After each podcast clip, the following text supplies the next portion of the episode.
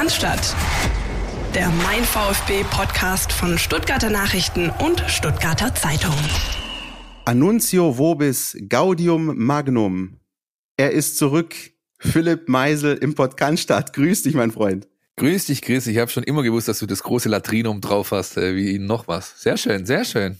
Ja, wenn äh, ich die Gelegenheit habe, das schon mal irgendwie ähm, zum Ausdruck zu bringen, dann natürlich jetzt. Schön, dass du wieder da bist. Ähm, wir haben, äh, wie Marco Schumacher sagen würde, ein pickepackevolles Programm mit ganz, ganz vielen Themen, über die wir zu sprechen haben. Es ist geschehen, die Bundesliga ist losgegangen, der VfB hat ähm, sein erstes Spiel 5-1 gewonnen und deswegen haben wir uns uns auch nicht nehmen lassen, diese Folge zu überschreiben mit Spitzenreiter, Spitzenreiter, wenn wir schon mal die Gelegenheit haben, auch wenn das ähm, natürlich ein Muster ohne Wert ist, müssen wir euch nicht sagen, ähm, aber wenn schon, denn schon. Ne? Darüber sprechen wir. Es gibt ähm, aber nicht nur die guten sportlichen Geschichten. Wir müssen natürlich über das Drama um Mo Sanko sprechen. Es gibt aber viele andere Personalien, die auch noch die Schlagzeilen bestimmt haben in der vergangenen Woche ein Zugang, ein Abgang. Es ist beim NLZ viel los gewesen und das nächste Spiel steht auch schon an am Freitag. Also wir haben was zu tun. Richtig, wir haben was zu tun und allem, vor allem auch ein klein wenig Termindruck, denn ich sitze in meinem Arbeitszimmer Schrägstrich Wickelraum. Ähm, und wenn der kleine Mann granatenmäßig äh, presst, dann muss vielleicht hier noch äh, währenddessen der Aufnahme hier eine, eine Windel gewechselt werden. Aber ich glaube, wir kriegen es irgendwie hin. Na und selbst wenn wir hatten schon Folgen, ähm, in denen äh, Marco Schumachers Hund äh, sich zu Wort gemeldet hat, also fände ich das jetzt auch mal nicht schlecht, so einen neuen Gastbeitrag. Ja, ja, wer weiß, wer weiß. Er hat ein ordentliches Organ, äh, die gleiche große Klappe wie sein Vater. Insofern äh, kann da schon mal das ein oder andere durchdringen. Ähm, Christian, Quizfrage zu Beginn. Wann war der VfB Stuttgart das letzte Mal nach dem ersten Spieltag der Fußball-Bundesliga Tabellenführer? Ich habe keine Ahnung und gehe fast davon aus, dass es vor meiner Zeit gewesen sein muss, ehrlich gesagt. Nein, das ist noch gar nicht so lange her. Okay. Und zwar mehr oder minder fast exakt zehn Jahre. Mhm. Ähm, am August, Ende August 2011 ist der VfB Stuttgart mit einem 3 zu 0 Sieg gegen den FC Schalke 04 gestartet. Ich kann mich da noch an ein Tor erinnern von Shinji Okazaki, schönes Ding, Strafraumkante äh, rechts oben aus seiner das Sicht. Das war das erste Spiel in der neuen Cannstatter Kurve, ne? Genau, richtig. Ja. So sieht's aus. Und das hat sich jetzt so ein klein wenig wiederholt durch das 5 zu 1 gegen die, ja, zu groß, großen Teilen meiner Ansicht nach bemitleidenswerten Kleeblätter aus Fürth. Ähm, ist ein Spiel, ähm, wo ich sage, also das das ist schon äh, zu hoch ausgefallen irgendwo, ja, weil der Gegner über weite Strecken meines Erachtens nicht konkurrenzfähig aufgetreten ist. Ich kann mich da unter anderem an den Herrn Bauer erinnern, in dem ich mehrmals bei seinen bemitleidenswerten Versuchen ähm, irgendwie Fußball zu spielen äh, zugeschaut habe. Der glaube ich drei Tore verschuldet direkt sogar. Ja, ist schwierig. Also wirklich schwierig einzuordnen. Ist natürlich schön, ganz klar, wenn du mit so einem Sieg startest, ähm, Fans wieder da, ja, nach anderthalb Jahren, zumindest mit 18.000 und neun waren es, glaube ich. Ja? Sowas, ja. Ja, sowas in der Richtung. Ähm, oder 18.109, ja. Da hätte auch mal jemand die 17 Leute heimschicken können, aber egal. Ähm, ja, das, das, das ist ein Spiel, ähm, wie es natürlich wie du es dir vorstellst, wie du es dir malen äh, wollen würdest als Fan, aber wahrscheinlich auch als Verantwortlicher, oder wie siehst du es? Ich sehe es vor allem so, dass ich wirklich ähm, wahnsinnig erleichtert bin, weil wir auch in den Wochen davor, ich weiß du weniger, ich ein bisschen mehr, immer so ein bisschen darüber gesprochen haben, boah, undankbare Aufgabe, Aufsteiger, erstes Spiel daheim, ähm, musst du eigentlich gewinnen oder dieser sogenannte Pflichtsieg, von dem man eigentlich ungern spricht, aber der es halt dann doch ist, wenn du eine Mannschaft wie Fürth hinter dir lassen willst, musst du sie schlagen. Dass das dann dem VfB gelungen ist, äh, top. Dass es dem VfB auch so eindrucksvoll gelungen ist, finde ich ähm, noch bemerkenswerter. Und ähm, ja, also es sind noch 33 Spieltage zu spielen. Äh, das das ähm, geziemt sich nicht, würde ein großer Philosoph sagen, ähm, hier schon große Schlüsse zu ziehen. Aber ah, wenn man beim VfB 5-1 verliert, sieht's schlecht aus mit Klassenerhalt, habe ich mal nachgeschaut. Da gab's mal ein Spiel, ich meine, gegen Hannover und dann gegen Schalke letztes Jahr. Also wenn der VfB äh, dich 5-1 wegmacht, dann musst du gucken, dass du irgendwie drin bleibst. Äh, die Vierter werden ein schweres Jahr haben, äh, das wissen sie selbst, das haben sie auch gesagt. Ähm, dass der Unterschied so eklatant ist, ähm, hat mich natürlich zu der klassischen Frage verleiten lassen, war jetzt der VfB so geil oder war Fürth so schlecht? Und ich glaube, wahrscheinlich ist es wieder so ein bisschen beides irgendwie, ne? Ja, wie so oft, Chris, liegt die Wahrheit in der Mitte, ja. Get your Bullshit-Bingos ready. Das ist natürlich schon so, dass es Fürth eigentlich die ersten 20, 25 Minuten gut gemacht hat. Die sind so aufgetreten, wie sie, wie sie eben auftreten. Die, so sind die aufgestiegen. Ja, das ist ein stringenter, ähm, zielgerichteter, zielorientierter, nach vorne äh, orientierter Fußball. Der eben einen gewissen Qualitätsrahmen hat, aufgrund des Spielermaterials, das sie zur Verfügung haben. Aber der Trainer Stefan Leitl, den mag ich eigentlich, der macht es, macht es ordentlich, lässt einen ordentlichen Ball spielen. Und dann hast du aber irgendwann gemerkt, dass äh, beim VfB Stuttgart äh, was ins Rollen kommt, hat vielleicht auch was mit Philipp Clement zu tun gehabt, der natürlich eine andere Art von Fußball spielt als Atta Karasor. Ähm, das heißt, anstatt dass du eine klar strukturierte Doppelsechs hattest mit einem defensiven Part und einem eher offensiven Part, nämlich defensiv Atta, offensiv äh, der neue Kapitän Wataru Endo, waren es eben plötzlich zwei Offensive. Ja, da kam einfach mächtig, mächtig Druck aus der Mitte, aus, aus dem Maschinenraum. Und dann hast du natürlich auch gesehen, dass den Viertern irgendwo qualitative Grenzen gesetzt sind und der VfB individuell deutlich besser besetzt ist. Und so haben sich die Kräfteverhältnisse verschoben. Nach und nach und glaube ich mit dem 2 zu 0 war schon, es war schon der Dosenöffner und äh, Trainer Leitl hat es dann glaube ich auch relativ konsterniert vor dem äh, Mikro am nach dem Spiel gesagt. Mit dem 3-0 war das Ding durch. Ja. Und dann kommen wir zum eigentlich interessanten Part vom Spiel. Nämlich, dass der VfB Stuttgart einfach nicht aufhört. Ja. Also was er, was wir oft gesehen haben, historisch gesehen, ja, jemand, der den VfB Stuttgart schon lange, lange, lange Zeit verfolgt, hat schon oft gesehen, dass sich die Mannschaft, wie sie denn auch immer zusammengestellt war, in solchen Situationen eher mal den bequemeren Gang eingelegt hatte.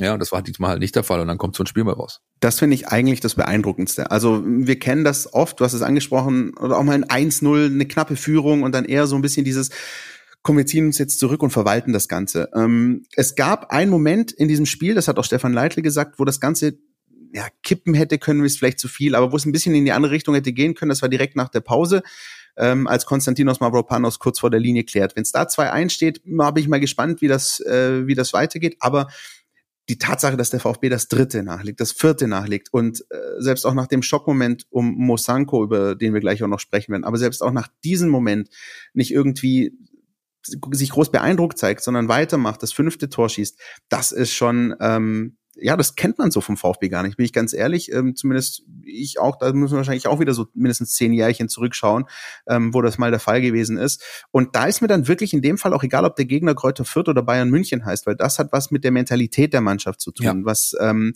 was, die, was die Mannschaft ausmacht. Das ist auch das, was ähm, Pellegrino Matarazzo nach dem Spiel gesagt hat. Der hat gesagt, man sieht, dass diese Mannschaft als Gruppe funktioniert. Und das finde ich eben gut zu sehen dann fällt halt noch einer aus. Dann muss Atakarasov früh raus. Dann haben wir die äh, schlimme Szene um Sanko und es geht trotzdem weiter und es gibt trotzdem jemanden, der in die Bresche springt und ähm, also äh, als aus Gegnerperspektive, wenn ich jetzt den VfB aus der Distanz betrachten müsste in irgendeinem so Bundesliga-Podcast mit Blick auf einen anderen Verein, würde ich denken, was ist denn los beim VfB? Ist ein Fass ohne Boden. Da verletzt sich der eine, der nächste, der dritte und es kommen immer Spieler nach, die Leistung bringen. Und das ist schon, ähm, ja, gebührt äh, sozusagen der größte Respekt auch vor dem Trainerteam. Das ist richtig, kann ich so unterschreiben, hat aber noch, finde ich, eine zweite Ebene, genau dieses Thema. Und das ist die Ebene, über die mir bisher im Nachgang zu dem Spiel am wenigsten gesprochen wurde. So, ob das jetzt, sage ich mal, überregionale Medien sind oder auch ob das wir waren. Wenn ich, ähm, das haben vielleicht der ein oder andere gesehen, der den mein VfB-App nutzt, da ist ein Video drin mit den Kollegen Preis und Schumacher, die das Spiel quasi nachbereiten. Und da wird dann gesprochen über der, der war gut und der war super und das war toll. Aber was nicht zur Sprache gebracht wurde, ist das Thema Automatismen. Du siehst jetzt nach anderthalb Jahren und drei Transferphasen Materazzo Mislintat, dass da Dinge greifen. Und dann ist es egal, wer auf dem Platz steht. Ja, du kannst es vielleicht noch mit mit einer höheren Qualität ausführen, wenn da vorne drin anstatt äh, Ali G halt äh, die österreichische Giraffe rumturnt oder also äh, Sascha Kalacic spielt oder eben ähm, auf der oder dieser Position vielleicht jemand, der noch individuell besser ist, spielt. Aber das ist nicht der Punkt. Der Punkt ist, diese Truppe funktioniert wie eine gut geölte Maschine und das ist wirklich hochinteressant und das kommt von meinem äh, All-Time-Lieblingsthema Kontinuität. Hast du Kontinuität auf Entscheiderposition, hast du die größtmögliche Chance auf Erfolg und sag ich mal etwas, was erwachsen kann. Ja, der VfB Stuttgart ist jetzt in einer in einer Schwellensituation, wie es glaube ich Boah, ich würde mal, also ohne mich jetzt allzu weit aus dem Fenster zu lehnen, sagen, das letzte Mal 2006, 2007 war, als dann später der Titel stand. Ich will jetzt nicht davon reden, dass der VfB Stuttgart Titelkandidat ist, um Himmels Willen, im Gegenteil. Aber es ist eine Situation gegeben, wo alle Rädchen ineinander greifen, wo das bestmögliche Biotop für die einzelnen Spieler da ist, sich zu entwickeln, ihre, ihre Top-Leistung abzurufen. Daraus kann wirklich was erwachsen. Ich bin der Meinung, dass der Weg noch lange nicht zu Ende ist, aber die Basis, eben diesen Weg so erfolgreich wie möglich zu gehen, die ist so gut wie lange nicht. Was ich ganz wichtig finde, auch an der Stelle, so ein bisschen dein Lieblingswort ist Kontinuität. Mein Lieblingswort ist ein bisschen Demut immer über, glaube ich, all die Jahre, in denen wir diesen Podcast aufgenommen haben. Und auch nach dem 5-1 gegen Fürth habe ich diese Demut bei den Protagonisten wahrgenommen. Beispielsweise bei Marc Oliver Kempf, den wir am Wochenende einfach mal zum Spieler des Spiels gemacht haben, auch wenn es fünf andere hätten sein können, aber zwei Tore und äh, hinten ähm, sehr gut ähm, für Stabilität gesorgt. Das, das war dann schon auch gut. Marc Oliver Kempf hat nach dem Spiel am Samstag gesagt, ähm, wir brauchen jetzt, genau wie du gesagt hast, wir brauchen jetzt gar nicht denken, dass wir jetzt alles von selbst geht, dass wir abheben. Wir haben schon am Freitag ein schweres Spiel in Leipzig. Wir wissen auch, dass das die ganze Saison über nicht so laufen wird. Wir freuen uns jetzt. Das ist schön, dass wir gewonnen haben. Aber wirklich viel kaufen können wir uns davon nicht und wir müssen einfach so weitermachen. Und da merkst du einfach schon dieses Mindset in den Spielern, ähm, äh, die wirklich direkt nach Abpfiff, wo wir es wissen, da auch von Mark Oliver Kempf wissen, dass er nach dem Spiel gerne auch noch ein bisschen äh, in, in der Hitze der Nacht noch Dinge manchmal auch sagt und einer ist, der, der auch wirklich auch konkreter wird in, in, in Interviews nach dem Spiel. Aber wenn selbst er äh, das wirklich auch schon fast automatisiert sagt, je, wir, wir können uns davon noch nichts kaufen, wir müssen weitermachen, macht mal langsam, es ist erst der erste Spieltag, dann heißt das schon viel. Und ähm, diese Mischung, ich glaube, diese Kombination aus äh, Kontinuität, einerseits auf Entscheiderebene, aber auch auf der sportlichen Ebene und äh, Demut, und zwar nicht nur auf Verantwortungsebene sozusagen bei, bei Misslintat, Mantarazzo, sondern auch bei den Spielern. Wenn das die Spieler leben, diese Demut, dann hast du beste Voraussetzungen und vor allem, ohne jetzt zu viel vorwegzunehmen, wir, wir schauen nachher noch auf das Spiel in Leipzig, aber selbst wenn das dann schief geht, selbst wenn das 3-0 schief geht, dann lässt sich diese Mannschaft nicht von diesem Weg abbringen. Und das ist, das ist das Wichtigste und das ist eigentlich der einzige Weg, wie du ja, dauerhaft erfolgreich sein kannst. Wollen wir noch mal einen Experten zu Wort kommen lassen, der uns erklärt, wie denn das aus äh, Datensicht gelaufen ist, was wir da am Samstagnachmittag in der Stuttgarter Arena beobachten durften. Na sicher, dafür haben wir ihn ja. Der VfB Stuttgart grüßt nach dem ersten Spieltag von der Tabellenspitze. Mit einem 5 zu 1 fertigten die Schwarm den Aufsteiger aus Fürth ab und feierten den höchsten Auftaktsieg der VfB-Historie in der Bundesliga. Zudem gewannen die Stuttgarter erstmals seit zehn Jahren wieder am ersten Spieltag einer Bundesliga-Saison. Beachtlich an diesem Torfestival ist, dass nicht zwingend damit zu rechnen war. Zwar war die Favoritenrolle im Duell mit dem Aufsteiger klar verteilt, jedoch fehlten dem VfB allerhand Stammspieler, angefangen bei den Topscorern der Vorsaison Kalajdzic und Silas. In der Saisonvorschau ging es genau darum, kann der VfB seine Stärken nach Standards erneut in die Waagschale für diese Spielzeit werfen? Ist die Mannschaft in der Lage, gegen tiefstehende Gegner Positionsangriff zu treffen? Und was ist, wenn Kalajdzic mal fehlt, kann Sosa noch andere VfB-Kicker mustergültig bedienen? Die Fragen konnten nach dem ersten Spieltag zur Freude aller VfB-Fans bejaht werden. Die Stuttgarter trafen auch in Abwesenheit des österreichischen Stürmers zweimal nach ruhenden Bällen. Marc-Oliver Kemp avancierte mit einem Doppelpack zu einem der vielen Matchwinner am ersten Spieltag. Bei drei VfB-Toren lieferte Sosa die Assists. Darüber hinaus war der Flügelspieler an allen fünf Toren der Schwaben mit einer Aktion beteiligt. Neben Erling Haaland also der Spieler des ersten Spieltags. Und es mussten eben die Spieler zu überzeugen, die letzte Saison selten bis gar nicht zum Zug kamen. Philipp Förster lieferte einen Assist, gab sechs Schüsse ab und 11,7 Kilometer Laufleistung sammelte er ebenfalls, jeweils Topwert beim VfB an diesem Spieltag. Philipp Clement ebenso von der Bank gekommen, mit einem Tor aufgefallen, aber insgesamt auch an drei Treffern beteiligt gewesen. Und dann wäre noch Al-Gadoui, der äh, Kalajdzic-Vertreter, traf einmal und lieferte einen Vorassist. Nimmer müde präsentierte sich auch Wataru Endo. Der neue VfB-Kapitän stand nach seinem Einsatz bei den Olympischen Spielen ohne nennenswerte Sommerpause direkt wieder in der Startelf der Schwaben. Die Bilanz ein Tor und natürlich die meisten gewonnenen Zweikämpfe beim VfB, 16 Stück. Am kommenden Spieltag reist der VfB Stuttgart nach Sachsen und kann RB Leipzig den Saisonauftakt endgültig vermiesen. Vorausgesetzt, man kann die Offensivpower auch gegen den Champions League Teilnehmer auf den Platz bringen. Insgesamt 30 Schüsse gab der VfB gegen Fürth ab. In der Vorsaison gab nur der FC Bayern München einmal mehr als 30 Schüsse ab. Stuttgarts Topwert lag bei 27. Das gelang am 15. und am 18. Spieltag. Und am Freitagabend ist auch Kalajdzic wieder mit von der Partie. Vielen herzlichen Dank in die Hauptstadt. Steffen Görsdorf, unser Datenexperte, begleitet uns auch in dieser Saison wieder und blickt regelmäßig zurück auf die vergangenen Spiele des VfB, um das alles mal ein bisschen datenmäßig abzurunden. Und auch da wurde klar, das war eine dominante Nummer. Viele Spieler, die wirklich gute, gute bis sehr gute Leistungen gebracht haben.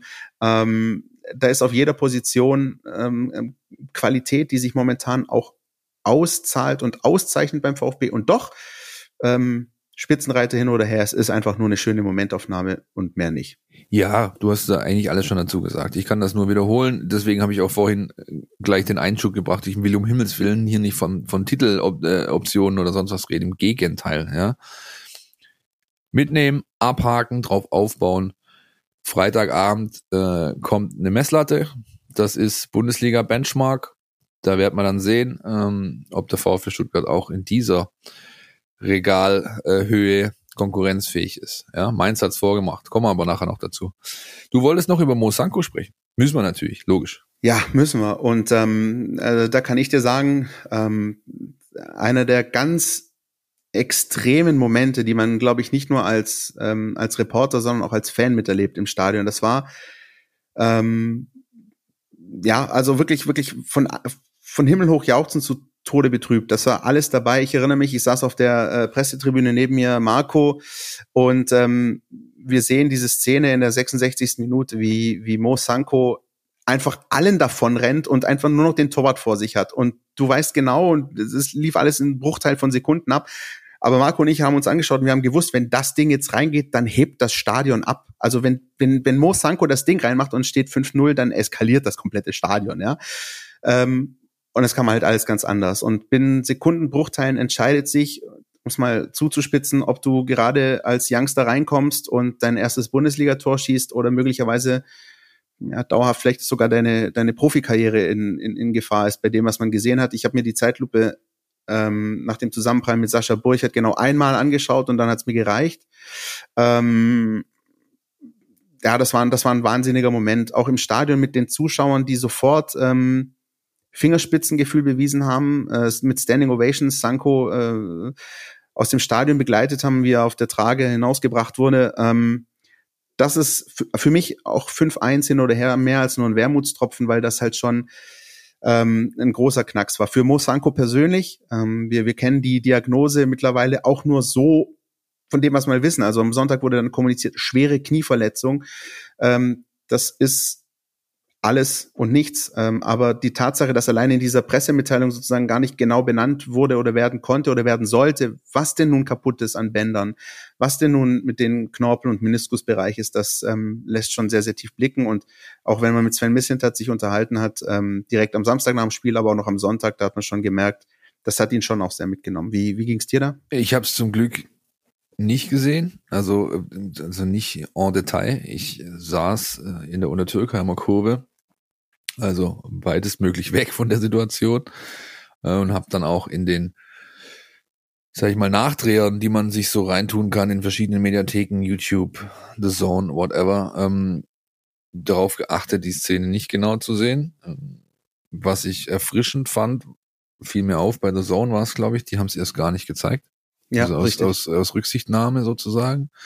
Wenn man sich dann nochmal an die EM zurückerinnert, ähm, die Eriksen-Situation, als das äh, der World Feed von der UEFA produziert, da halt draufknallt ohne Ende, ja, ähm, und hier möglichst nah und Close-up und tralala, ja, bis dann eben die Mannschaft diesen Kreis um ihn gebildet hat, fand ich das gut. Ähm, ich meine, man hat doch ein bisschen detaillierter was gelesen. Ich glaube sogar bei uns, nämlich, dass es eben eine Kapselverletzung äh, sowie Außenbänder wohl hauptsächlich betroffen sind, also nicht die Kreuzbänder. Anyway, äh, das Knie ist erstmal hin, ja, logisch. Zum Glück für Mo Sanko ähm, zwei Dinge. Erstens ähm, medizinischer Standard. Also vor, sag ich mal, 15 bis 20 Jahren war es in der Situation dein Karriereende, Punkt. Das da war die Medizin nicht so weit. Ja. Und ähm, das zweite ist halt sein, ähm, sein Status quo, sowohl körperlich, aber vor allem mental.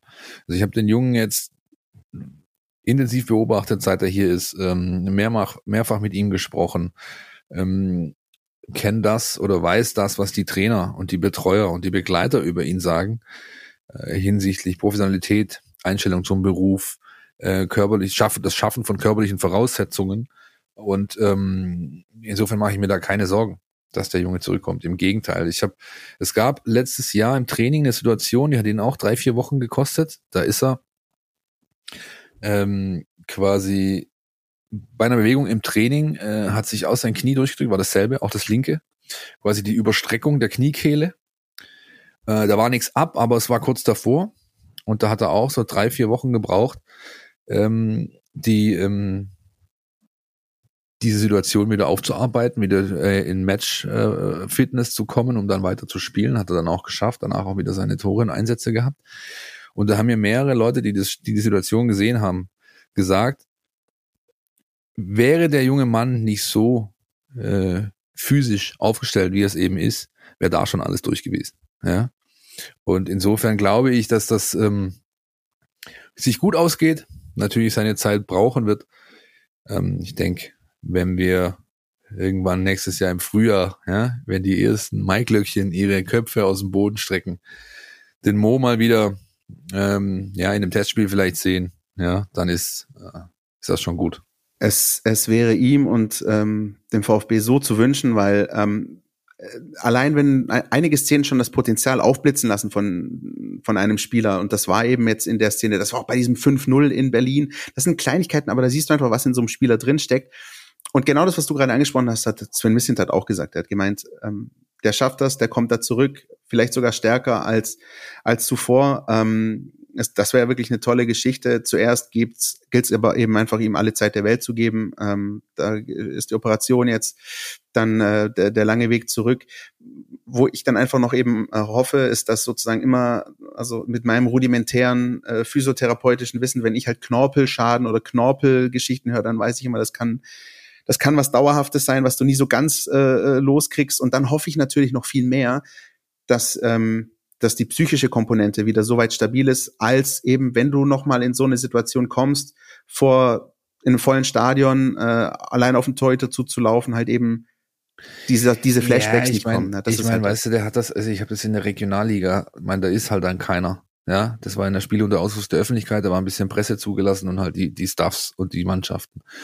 Ich habe diese Situation, glaube ich, letzte Saison sieben oder acht Mal gesehen von ihm. Siebenmal hat er getroffen.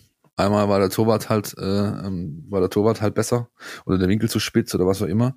Und das war jetzt das erste Mal, wo es schief ging. Ich glaube, wie gesagt, ich, ich, ich ist ein Stück weit vielleicht anmaßend, aber ich meine ihn gut genug einschätzen zu können, dass ich ein mentales äh, Rückbleibsel dieser Situation komplett ausschließe. Und äh, was das Körperliche angeht, was das Physische angeht, ich meine, das ist nicht Carlos Manet, ja. Äh, Carlos Manet hat, äh, das war äh, Hemmet, wie man so schön sagt im Schwäbischen. Ja, da hast du halt den pustest der an und dann fällt er um und das ist halt bei Mo Sanko nicht der Fall.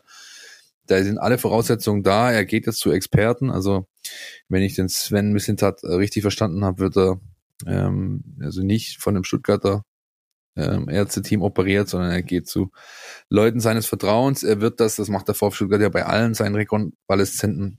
Das wird bei ihm genauso laufen. Das heißt, er wird seine Zeit bekommen. Er wird in die Heimat gehen können, im vertrauten Umfeld große Teile dieser Reha absolvieren, dann immer wieder nach Stuttgart kommen. Und ähm, so wie das Team drauf ist und die Mannschaft drauf ist, ähm, hat man ja auch gehört, ja, das erste, was sie nach dem Spiel gemacht haben, war nicht die große Kabinenfeier, sondern die haben erstmal gefragt, wie es Mo geht, ja, und haben Kontakt gesucht. Und genauso wird die Reintegration ablaufen, wenn er denn eben zurück ist. Und wie gesagt, ich mache mir keine Sorgen, nur Zeit muss man einfach einplanen. Und die äh, wird er wird er benötigen, weil sonst bleibt vielleicht doch was zurück und das wäre ihm natürlich nicht zu wünschen, so ganz am Anfang einer verheißungsvollen Karriere. Definitiv. Und wenn es aber eine Geschichte gibt, die äh, auch Mo Sanko Hoffnung machen kann, dann ist es die von Sascha Kalajic, der mit einem ähnlich demolierten Knie lange weg war, ähm, auch einen langen Weg zurück hatte und auch stärker als zuvor zurückgekommen ist. Also es geht. Ähm, wir drücken ihm alle Daumen. Gute Besserung auch an der Stelle. Und ähm, sprechen jetzt über äh, Sportsfreund Borna Sosa, der äh, ja jetzt doch noch Nationalspieler werden wird, wie ich gelesen habe, wie ich den kroatischen Gazetten entnehmen konnte, Philipp. Slatko Dalic ist ein Weichei. sagen die einen sagen so, die anderen sagen so. So sieht's aus, richtig genau. Nein, aber der Nationaltrainer hat ja schon ähm, durch die Blume zwischen den Zeilen, wie man das nennen möchte, schon als es die Posse rund um die Nominierung für die deutsche Nationalmannschaft vor der EM gab, äh, im Nachgang dann durchblicken lassen, dass eigentlich alle Türen offen stehen. Und ähm, so wie der Vize-Weltmeister, tut mir leid, Chris, äh, bei dieser Europameisterschaft aufgetreten ist, gibt es da auch jede Menge Handlungsbedarf, zumal auf dieser Position, aber auch auf vielen anderen. Ja, also ich war, ich war teilweise erschrocken, was die da gekickt haben. Und ähm, da ist das Feld, glaube ich, bestellt jetzt für einen der besten Vorbereiter Europas. So muss man es ja mittlerweile sagen. Das ist nicht nur in Deutschland so, ja, dass ähm, Borna Sosa die Messlatte darstellt für sogenannte Wingbacks, was Vorbereitungen angeht, was aber auch Dinge wie Laufleistung beispielsweise angeht. Also das ist schon sehr, sehr gut. Er hat richtig hingelangt. Ähm, ich glaube, die zweite war es, wo, wo das Teil, den Ball noch so vor der Auslinie wegkratzt. Da habe ich gedacht, also wie kriegst du, wie kriegst du da noch eine Flanke hin? Ja? Wie kriegst du, also wie kriegst du das so hin, dass der noch mit mit dem nötigen Effet und dem nötigen Speed reinkommt? Und ich meine, äh, der Mark musste ja zweimal nur einfach seine Birne da reinrammen, ja. Die Dinger hatten, haben ja danach, also, also ich habe mit Leuten zusammengeguckt, zusammengekickt, die konnten nicht so stark schießen, ja, wie Mark Kempf in diesen beiden Situationen äh, geköpft hat. Ja. Ja, also ähm, das hängt halt auch mit der Flanke zusammen. Also so richtig. Die, die muss halt kommen, die braucht den richtigen Effet, die braucht den richtigen Winkel und und und, ja. Und das scheint äh, Borna Sosa momentan echt im Schlaf hinzubekommen. Ja, ich bin sehr froh, äh, kann ich an dieser Stelle schon mal verraten, äh, ihn in meiner Kicker Interactive Truppe zu haben dieses Jahr. Ja? Na sowas. Ähm, ja, es ist einfach eine, es ist eine gute Geschichte. Auch das ist wieder so eine Sache, die zeigt, ähm, Dinge können auch wenn sie irgendwie äh, mitunter wirklich sehr kompliziert scheinen, dann doch noch ein gutes Ende finden. Und so ist es bei Borna Sosa gewesen. Wir müssen das nicht alles aufrollen, aber die Tatsache, dass er nominiert ist, ist ähm, toll. Und wo ich gespannt bin, ist, also erstmal ist auch hier wichtig, ähm, dass er möglichst jetzt verletzungsfrei bleibt, ähm, dann möglichst verletzungsfrei zur Nationalmannschaft reist, dass er übrigens auch ebenso verletzungsfrei dann wieder zum VfB zurückkommt. Das ist natürlich wichtig. Die Spiele sind aber nicht ohne, denn die Kroaten spielen äh, in diesem äh, Mini-Zyklus im September in Russland, in der Slowakei und daheim gegen Slowenien. Das ist nicht ohne.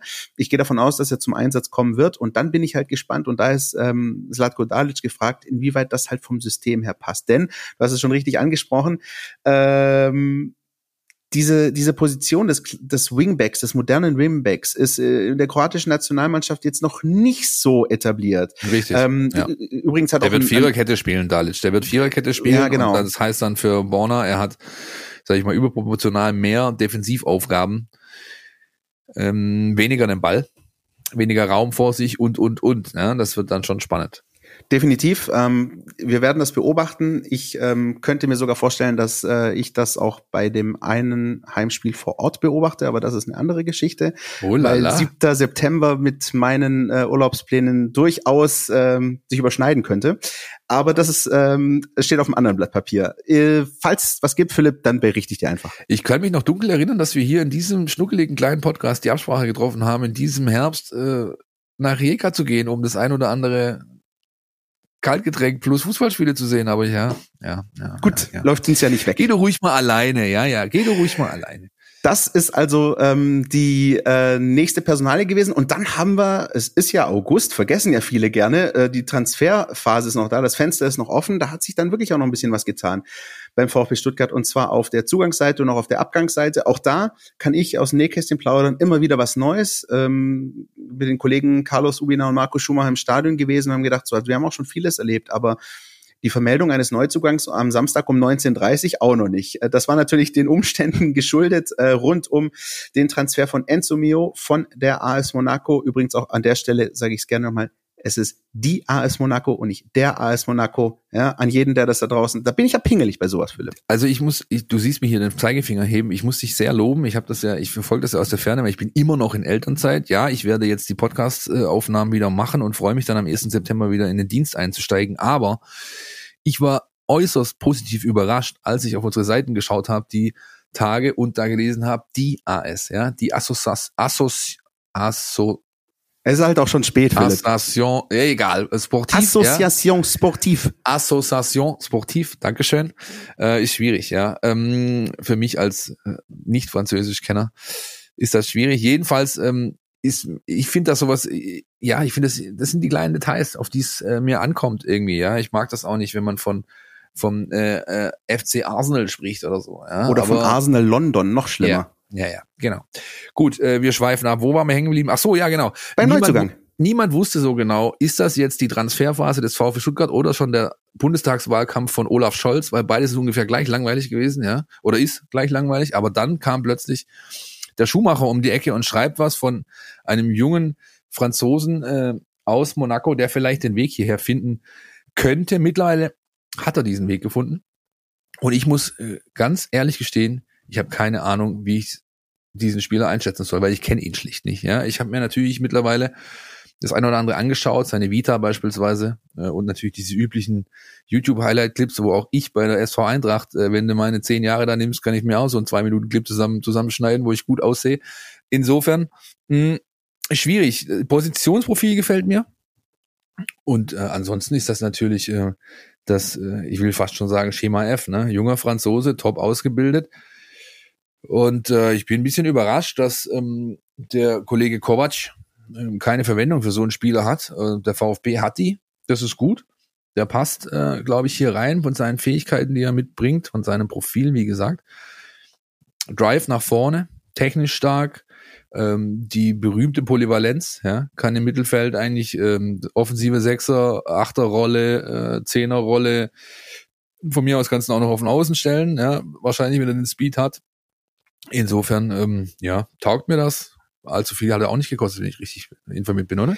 Nee, also auch gerade weil du es angesprochen hast, äh, Nico Kovac äh, hätte ihn jetzt schon auch gerne behalten. Also jetzt nicht so, dass er ihn zwingend irgendwie loshaben wollte, ganz im Gegenteil, sondern äh, die AS Monaco hätte gerne noch ein Jahr mit ihm äh, gespielt und, und ihn auch eingesetzt.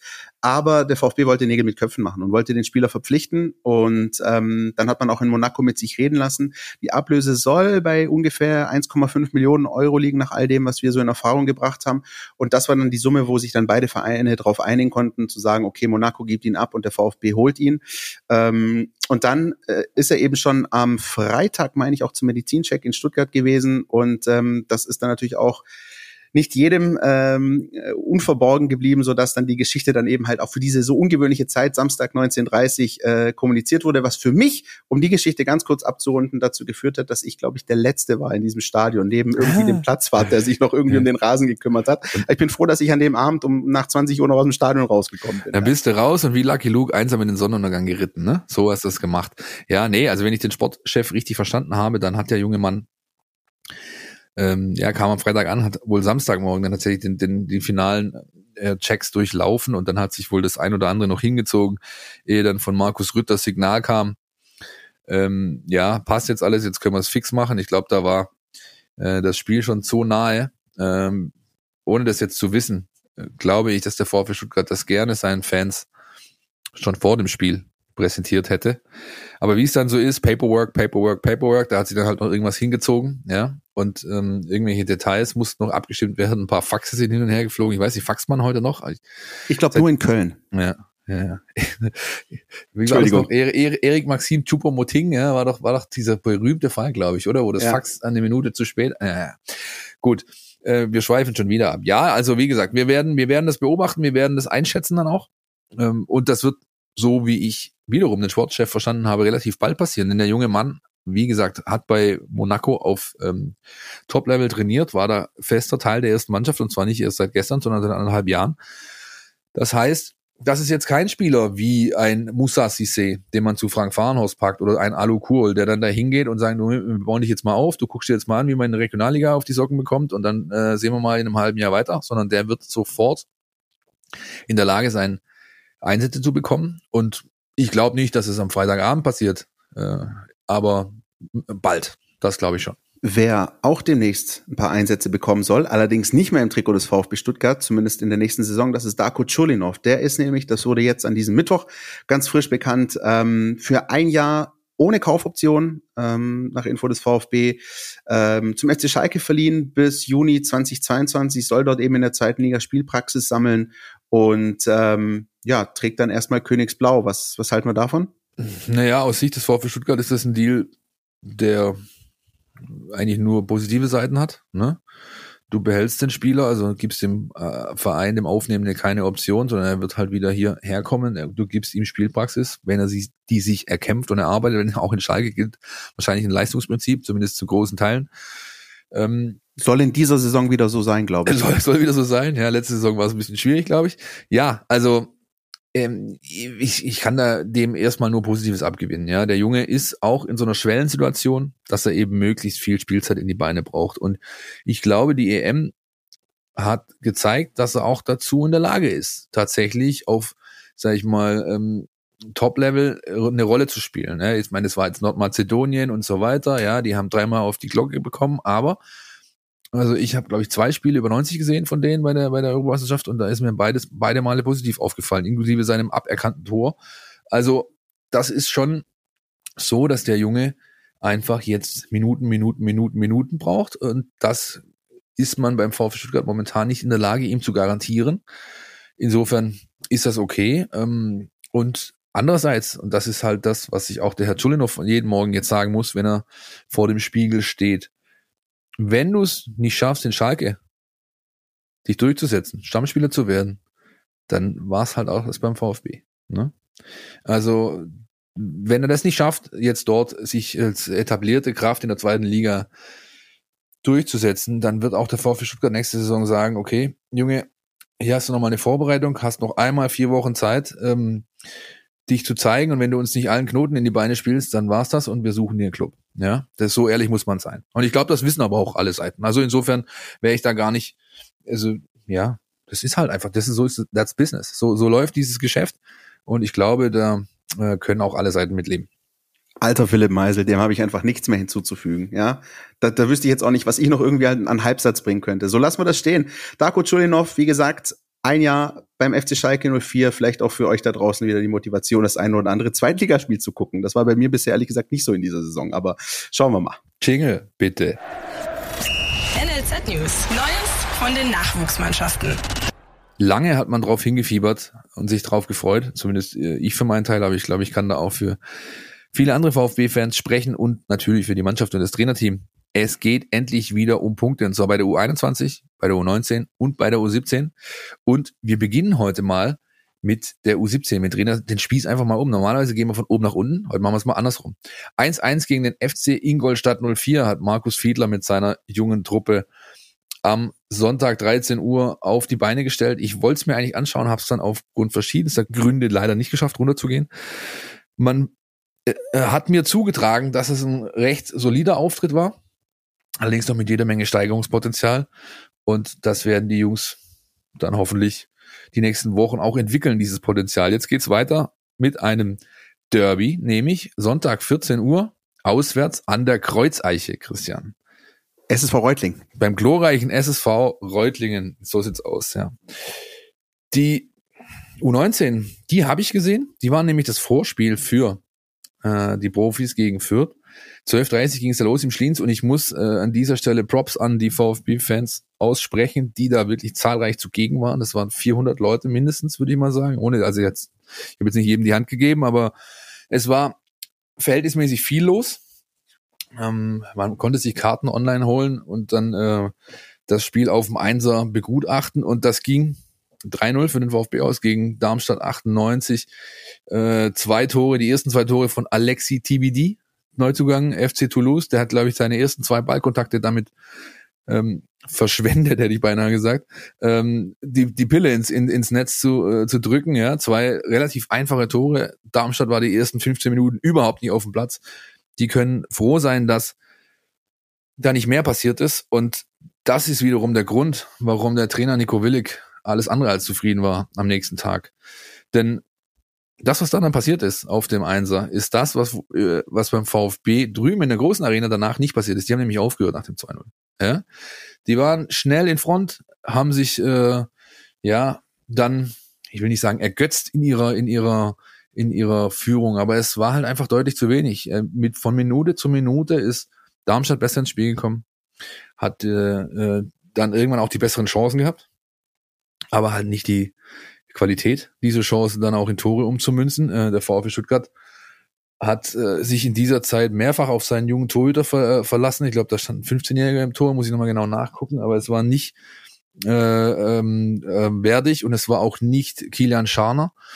Äh, ja, und das, das ist äh, zu wenig gewesen. Also ich will jetzt nicht allzu hart mit der Mannschaft ins Gericht gehen, aber da hat man schon gemerkt, dass es noch gewaltig knirscht. Ja, dass es hier und da wirklich gewaltig knirscht. Da haben sich die Jungs untereinander mal ein bisschen angekackt. Äh, der Trainer draußen wie so ein einsamer Rufer an der Linie gestanden und nichts äh, von dem, was er an Input äh, hat reingeben wollen, kam groß an. Ja, und am Schluss haben sie dann das dritte gemacht. Aber das äh, Ergebnis, Christian, steht deutlich besser da, als das Spiel es war. Und das ist eben der Grund, warum man Fußball nicht nur nach den nackten Ergebnissen bewerten sollte, ja, weil ähm, wenn du das liest, ohne das Spiel gesehen zu haben, sagst du, ja, 3-0, easy Nummer, souverän runtergespielt, frühe Tore von der ersten bis zur letzten Minute und dann eben war es halt eben doch nicht so und das zeigt, ähm, dass es doch auch wichtig ist, sich die Spiele anzugucken. 3-0 hat äh, die U19 gewonnen und 3-0 hat auch die U21 gewonnen am Regionalliga-Auftakt bei der TUS Rot-Weiß Koblenz.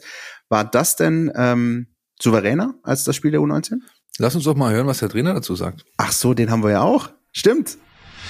Ja, zum Spiel. Ich möchte es gar nicht so lange ausführen. Ich denke, am ersten Spieltag ist es immer schwierig, so eine Standortbestimmung zu, ja, oder wo man, wo man, wo man eine Standortbestimmung hat und, und für uns war klar, wir wollten unser Spiel durchdrücken. Ich glaube, es hat uns 20, 25 Minuten in der ersten Halbzeit äh, relativ gut gelungen und dann ja, hat äh, der TUS uns da auch das Leben schwer gemacht, wo wir dann Phase hatten, auch mit dem 1-0, wenn da das 1-1 fällt, kann ein Spiel nochmal in eine andere Richtung kippen.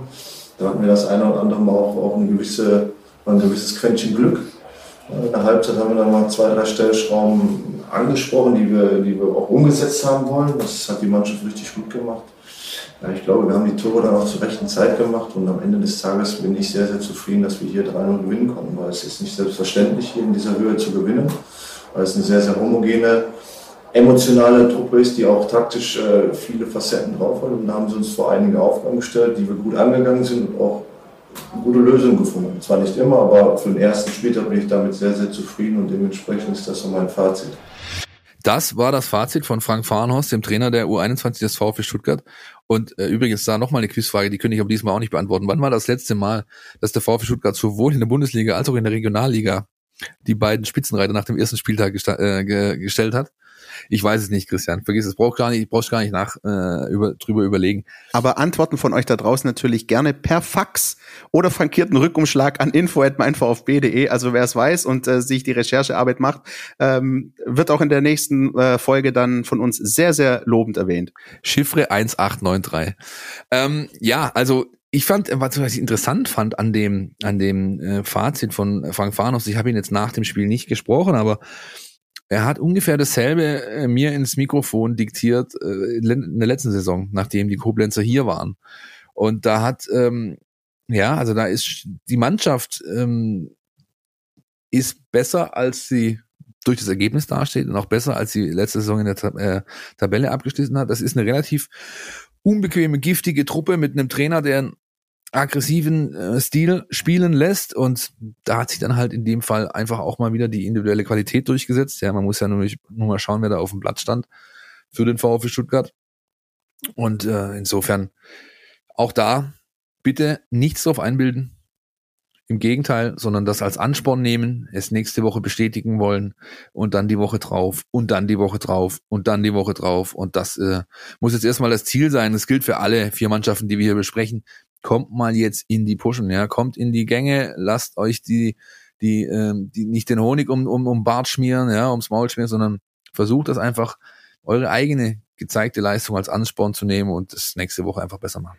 Jetzt hast du die Phrase, wir müssen von Spiel zu Spiel denken, aber sehr geschickt umschifft, mein Freund. Es ja? hat mich sehr viel Kraft gekostet. Ja, das merke ich. Das nächste Spiel übrigens, das findet statt am Samstag 14 Uhr zu Hause gegen die TSG Hoffenheim für die U21 in der Regionalliga. Was ist denn so, ähm, auch aus den Gesprächen, die du mit Frank Farnhorst geführt hast, äh, Philipp, was ist denn die Ambition des VfB 2 in der Saison? Gibt es da, da diese, gibt es dieses klassische Saisonziel oder ist es einfach dieses Mannschaft entwickeln, gute Ergebnisse bringen und, und die Liga souverän halten. Ja, yeah, wir haben da ja, äh, oder ich habe euch ja da aus dem, vom Bodenseeraum letzte Woche, glaube ich, schon einen Einspieler äh, zukommen lassen, wo, wir, wo ich das so ein bisschen anklingen habe lassen. Vor zwei Wochen war ja. Vor zwei Wochen. Die sind zu clever und das machen sie auch richtig, um, um ein klares Ziel zu definieren, zu sagen, wir wollen diesen Aufstiegskampf jetzt mitgestalten.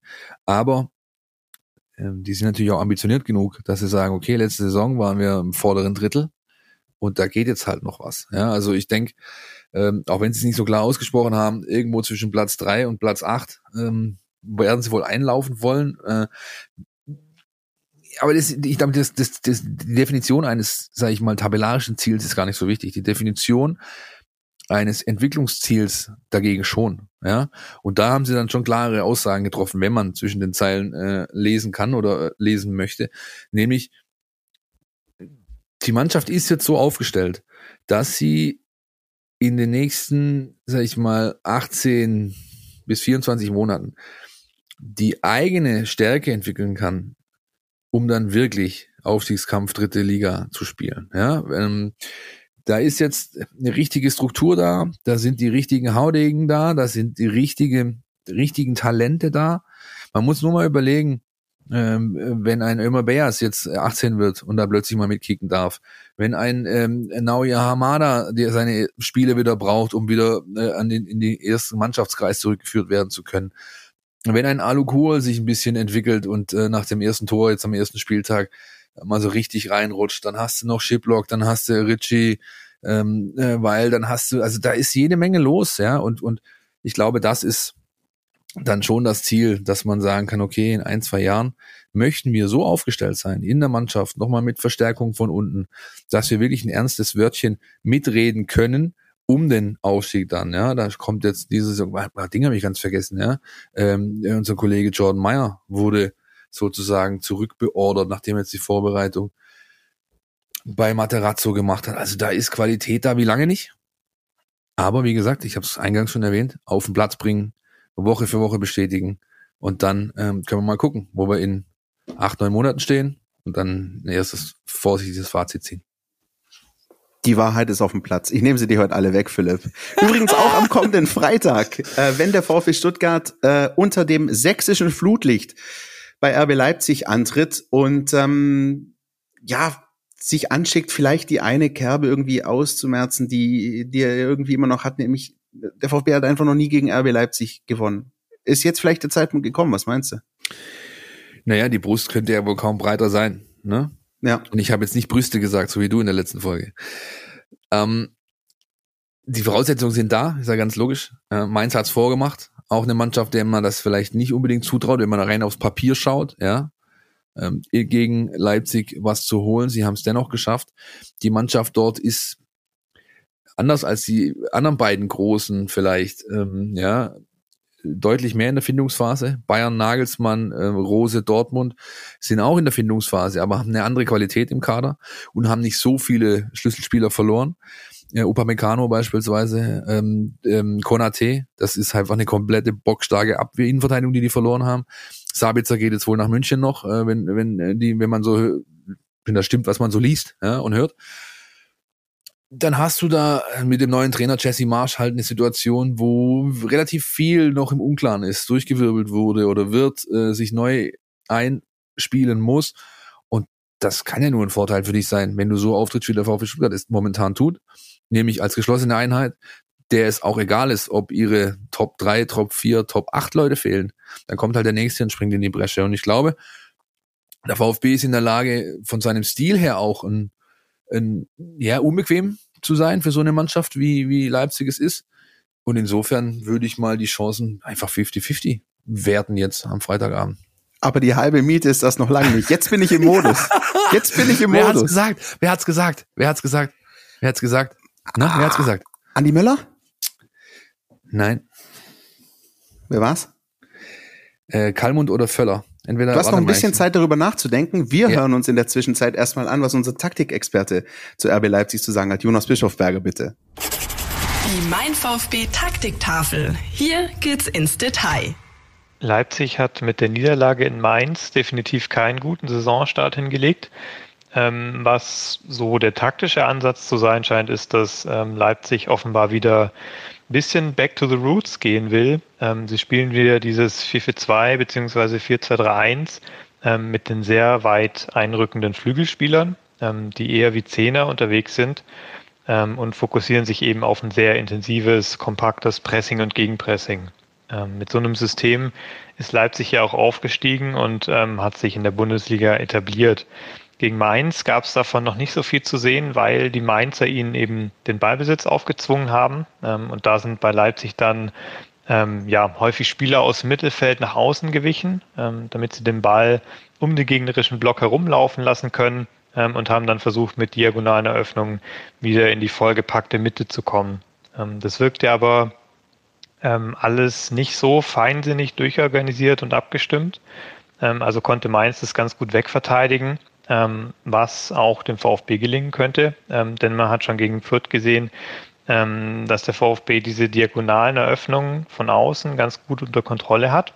Ähm, andererseits hat Leipzig natürlich die deutlich besseren Individualisten als Fürth, ähm, haben viele Spieler, die richtig gut kombinieren können. Ähm, und da wird es noch mehr drauf ankommen, die Angriffe von Leipzig ähm, zu unterbinden, wirklich bevor sie im letzten Drittel ankommen.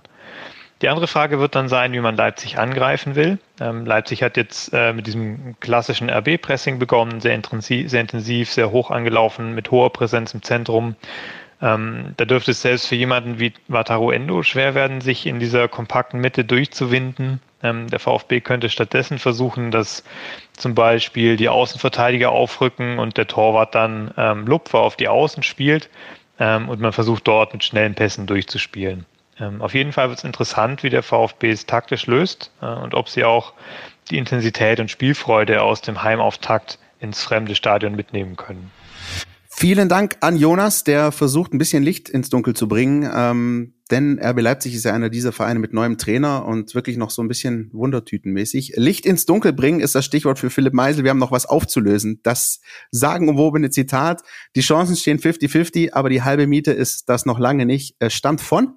Es gibt nur ein Rudi Völler. Ach, gut. Ein Rudi Völler. Tante Käthe hat das gesagt. Und übrigens, das wirklich Originalzitat ist, zu 50 Prozent stehen wir im Viertelfinale, aber die halbe Miete ist das noch lange nicht. Ja? Wird natürlich heute sehr gern hergenommen äh, in jeglichem Kontext, um das äh, zu platzieren, so wie du das gerade getan hast, mein Freund. Fußballerzitate, die AS Monaco, wir erfüllen unseren Bildungsauftrag heute und ähm, schauen noch ein bisschen voraus auf dieses Spiel in Leipzig. Ähm, ist die Tatsache, dass RB unter Druck steht, weil sie dieses erste Spiel verloren haben, für den VfB in irgendeiner Form relevant oder bist du so und sagst, völlig wurscht, das geht bei null los und äh, das ist egal in dem Fall? Ich habe das vor zwei Wochen schon mal gesagt im Einspieler, beim äh, Kontext VfB 2, das gilt auch für die erste Mannschaft. Der VfB Stuttgart ist jetzt aber, also nicht er muss, wie der VfB 2, sondern er ist jetzt in einer Lage, wo er sich langsam von den Gegnern freimachen muss, ein Stück weit. Und von deren Situation, ja. Jetzt sind da keine Gästefans zugelassen. Leipzig hat endlich mal ein Heimspiel, ja. Ähm, alles schön und gut. Darf die nicht interessieren, sondern wie gesagt, Benchmark ist das letzte Wochenende daran ansetzen, darauf aufbauen, das in bestmöglich allen Teilen nochmal verbessern. Und dann möchte ich mal sehen, äh, wie diese Büffelherde da nachher daherkommt, ob es ein paar kleine Milchlämmchen sind oder ob es wirklich dann ein, ein Gegner ist, ähm, der den VfB wieder einmal bezwingt. Ich glaube, das ist das fünfte Spiel in der Liga, richtig? Fünfte, fünfte oder siebte? Gegen Leipzig in der Bundesliga. Und keins haben sie bisher gewonnen. Es gab bisher, das höchste der Gefühle war mal 0-0 vor heimischem Publikum für den VfB. Ich glaube, der Rest ging komplett verloren. Standing Ovations gab es damals für 0-0 gegen Leipzig. Ich habe gekotzt wie ein Rohrspatz, ey. Aber nun dann. Das ist halt auch eine Sache des Anspruchs, ne? Nun denn. Ähm, ja, ich glaube, es ist das fünfte und ähm, da wird langsam mal Zeit, dass man mal, äh, dass man mal was holt. Und wenn es nachher ein Unentschieden ist, ist es auch in Ordnung. Also vier, vier Punkte ist ein solider Start für eine Mannschaft, wie es der VfB Stuttgart ist die, wie gesagt, nur ein Ziel hatten diese Saison, nämlich den erneuten Klassenerhalt. Ja, da brauchen wir ja nicht drum rumreden. Und das Beste an der ganzen Sache ist einfach, dass der VfB schon mit drei Punkten im Gepäck äh, nach Leipzig fährt. Am zweiten Spieltag, der ganz große Druck ist noch nicht da. Ähm, wie gesagt, wir haben es angesprochen, zum letzten Mal vor zehn Jahren gab es einen Auftaktsieg. Also ein anderer großer Philosoph würde, glaube ich, sagen, das sind Gefühle, wo man nicht beschreiben kann aus Sicht des VfB. Mit drei Punkten zum zweiten Spieltag nach Leipzig. Und dann schauen wir mal einfach, was passiert. Ähm, ich finde bei Leipzig einfach wahnsinnig spannend. Ich habe mir dieses Spiel in, äh, in Mainz tatsächlich angeschaut. Da ist ähm, auch noch viel in der Sortierphase. Also Jesse Marsch hat angekündigt, dass Sabitzer spielen wird am Freitag, ähm, obwohl da eben, du hast es angesprochen, es die Gerüchte gibt äh, rund um den Wechsel zum FC Bayern. Äh, aber auch da, die, die Verteidigung ist da noch alles andere als austariert. Dieses Tor, wer es gesehen hat in Mainz, ähm, war auch eher Kategorie Slapstick. Also die sind schon durchaus verwundbar und die sind auch verwundbar und das ist was, was mich sehr positiv stimmt. Ähm, durch das klassische Flankenkopfballspiel. Also wenn das der VfB annähernd so ähm, auf den Rasen kriegt wie am vergangenen Samstag und wenn RB Leipzig das nicht äh, geregelt kriegt, ähm, dann ist da schon die eine oder andere Gelegenheit für den VfB da. Lass uns doch lieber mal über den VfB sprechen. Jetzt. Wir labern hier die ganze Zeit über Leipzig. Ja, schön und gut. Lass sie machen. Ja, dann lass uns nächste Woche nochmal zurückblicken. Aber jetzt ist mal gut. Was, was, lass mal auf den VfB schauen. Was glaubst du beispielsweise? Äh, wird Sascha Kalajdzic sofort wieder im Kader stehen? Wird er vielleicht sogar spielen? Da müssen wir an der Stelle natürlich dazu sagen, dass die ähm, obligatorische Spieltagspressekonferenz noch nicht stattgefunden hat. Also wir nehmen hier auf am Mittwochabend. Die Leipziger hatten ihre Pressekonferenz schon. Entschuldigung, die Leipziger, ich weiß, äh, der VfB noch nicht. Aber ähm, er ist, äh, das habt ihr sicher alle mitbekommen, Sascha Kalajic, auch äh, Tongo Kulibali zurück im Training. Ähm, Ob es direkt ähm, für einen Platz in der Startelf reicht, wage ich ehrlich gesagt zu bezweifeln. Da war zumindest die Tendenz auch vor dem Fürth-Spiel eher noch so in Richtung, das dauert auch noch ein Weilchen, auch bis da der Akku wieder voll aufgeladen ist. Ähm, ich würde mich wundern, ich würde wäre ehrlich gesagt überrascht, wenn Sascha Kalajdzic von 0 auf 100 äh, direkt losstarten würde. Was, wie siehst du's? Ich wäre sogar überrascht, wenn er im Kader auftauchen ja. würde, ehrlich gesagt. Also äh, das gleiche gilt für äh, Tons auch, für, für unseren kleinen Feuerhund. Äh, Tangi Kulibali gilt dasselbe.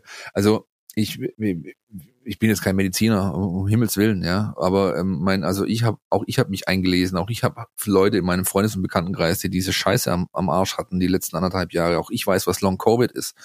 Also ich wäre da sehr sehr vorsichtig und würde ähm, alles in mein als Verein jetzt, als Club, aber als Verantwortliche alles in meiner Macht tun ähm, und jegliche medizinischen Ressourcen einsetzen, ähm, wenn ich diese Spieler wieder hochfahre oder hochfahren lasse nach so einer Erkrankung jetzt, das bestmöglich überwachen, ähm, ja, so, so weit wie nötig drosseln und das wirklich Schritt für Schritt und peu machen. Du hast doch nichts davon.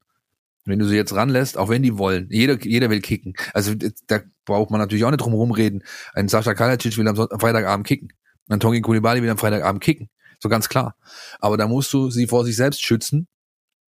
Und äh, insofern würde ich, wie gesagt, eher dazu tendieren, diese beiden Herren äh, zu Hause zu lassen. Äh, lieber nochmal mit, mit dem Athletiktrainer äh, am Wochenende ein paar Tänzchen auf dem Rasen, ja. Und dann mal gucken, was die Pumpe sagt. Und äh, alles andere halte ich, ich will nicht sagen unverantwortlich, das wäre wär anmaßend, aber ich, ich wäre einfach zu vorsichtig, auch ob der Wichtigkeit eines Sascha Kalajic beispielsweise. Den brauchst du noch diese Saison. Du wirst auch Tangi Kulibali brauchen diese Saison. Und ähm, da würde ich eher drauf schauen, was ich denn so momentan noch im Kader habe und was da Bock hat zu kicken. Ich glaube, der Freitag hat bewiesen, wir haben vorher auch schon drüber gesprochen, dass das Kollektiv nicht nur in der Spitze, aber auch in der Breite sehr gut aufgestellt ist, dass da Rädchen greifen. Insofern hast du nicht den absoluten Zwang. Ja, würdest du jetzt am 23. Spieltag stehen und hättest, wäre es ein Abstiegsnot, da können wir über was anderes diskutieren vielleicht, aber nicht in dieser Situation. Und gerade wenn wir jetzt mal die Position des klassischen Neuners anschauen, Hamadi hat das top gemacht in beiden Spielen, auch wenn es Gegner waren, die jetzt nicht unbedingt sich auf Augenhöhe bewegt haben. Und dann lass ihn doch ran. Ja. Und wenn du unbedingt einen zweiten Neuner auf die Bank äh, haben willst, dann hol den Schippo, Mann. Ja, hol Sven Schiplock. Der ist fit, der ist in Form, der hat letzte Saison noch äh, auf Bundesliga-Level trainiert und auch gespielt. Wenn du einen brauchst für die Bank, so einen Brecher vorne drin, den du die letzten zehn reinschmeißen kannst, der dir ein paar Kopfballduelle gewinnt, dann nimm den. Also ganz klar. Das finde ich ein ganz wichtiger Punkt. Ähm, auch die Spieler zu bremsen, sollte es denn wirklich so weit kommen, weil man muss so ehrlich sein, ähm, die Saison des VfB Stuttgart wird jetzt nicht am zweiten Spieltag in Leipzig entschieden. So, da geht es meine darum, ich ja, genau. Genau, das ist der Punkt. Und ähm, äh, ich glaube, bin aber auch sehr zuversichtlich, dass da die richtigen Entscheidungen getroffen werden. Aber das Beste an sich ist schon mal, die Jungs auch auf dem Platz zu sehen. Auch das ist natürlich auch gut für die Social Media Abteilung, dass man da die Bilder zeigt, wie, wie Sascha Kalajic auch mal wieder in die, in die Kamera lacht und einfach da ist. Das tut, glaube ich, der Fanseele sehr, sehr gut. Ähm, wir waren beim VfB, glaube ich. Das war, glaube ich, unser Thema, ne, Philipp? Äh, ich, ich meine, wenn ich mich richtig erinnere, haben wir irgendwie sowas mit so einem VfB-Podcast-Thema hier. Das, ja, ja dann, so genau. also über den VfB ja. wollten wir reden, ne? du bist sehr richtig. Ähm, erwartest du denn noch irgendwelche Änderungen in der Startelf? Also gerade mit Blick auf beispielsweise die frühe Auswechslung von Atakan Karasor, der schon in der neunten Minute raus musste. Erwartest du Änderungen oder wird sich ähm, die Mannschaft so darstellen wie gegen Fürth ab der neunten Minute? Ich bin doch ziemlich sicher. Das hat mhm. also, dass das so passieren wird. Äh, Materazzo hat das in der letzten Saison mehrfach gemacht, dass er nach guten Spielen sozusagen eine Belohnung verteilt hat im, im Sinne von äh, die Elf bekommt noch mal eine Chance und das ist ja in dem Fall die mit Clement. Tut mir leid für Atta, aber die neun Minuten kann man ja nicht ins, ins Felde führen als Argument. Und äh, Clement hat das super gemacht. Äh, Philipp ist, ist ein Fußballer, ist sowieso über jeden Zweifel erhaben, da braucht man nicht drum rumreden. Das sage ich übrigens in letzter Zeit sehr oft, da braucht man nicht drum rumreden. Fiel mir beim Hören der letzten Folgen auf. Ähm, nein, also er hat alles, was man braucht für die Position. Er hat das in Paderborn auch schon mehrfach gespielt. Er hat diesen offensiven Part einer Doppelsechs drauf. Ähm, ist gut in Form. Warum nicht? Ja. Ähm, ich glaube auch, dass es, wie gesagt, es, ich kann mich da nur mal wiederholen zum, zum Vorhin. Es ist mal an der Zeit, dass du mal diese, diese Haltung aufgibst, zu vorsichtig zu sein. Du bist, es besteht keine Notwendigkeit. Ja, du hast einen riesen Saisonstart hingelegt, du hast eine gute Truppe, dann nimm doch die offensivere Option. Das ist ja ohne Frage Philipp Clement. Ja, und trau dich das. Und dann schauen wir, was bei rauskommt. Ja, du kannst dir das leisten momentan. Also und so wie ich einen Trainer einschätze, ohne jetzt, ich habe schon lange, lange nicht mehr mit ihm gesprochen, keine Pressekonferenzen besucht und so weiter. Aber ähm, so wie ich ihn einschätze, ist er auch so gepolt. Und deswegen glaube ich, dass Philipp Clement starten wird. Erstens das und zweitens ähm, kann man das ja auch immer noch in-game korrigieren. Also man kann das ja immer noch während des Spiels, wenn man merkt, das geht hier in die Binsen, kann man das ja immer noch korrigieren. Ich bin ehrlich gesagt auch für für die Option zu sagen, ich habe mich gerade, du hast die Frage schon beantwortet, bevor ich sie überhaupt gestellt habe. Ja, da merkt man wieder hier unsere Connection. Ich wollte dich tatsächlich fragen, ist das denn dann nicht zu offensiv? Aber äh, je länger ich drüber nachdenke, desto mehr sage ich, nö. Also ähm, man muss jetzt natürlich nicht ähm, sich auf ein Wettschießen mit RB Leipzig einlassen, aber die ähm, ja. haben natürlich auch Probleme, äh, Chancen zu kreieren. Der VfB hat den, am vergangenen Wochenende gezeigt, dass es geht, dass er nicht nur Chancen kreiert, dass er auch das Tor trifft. Also why not?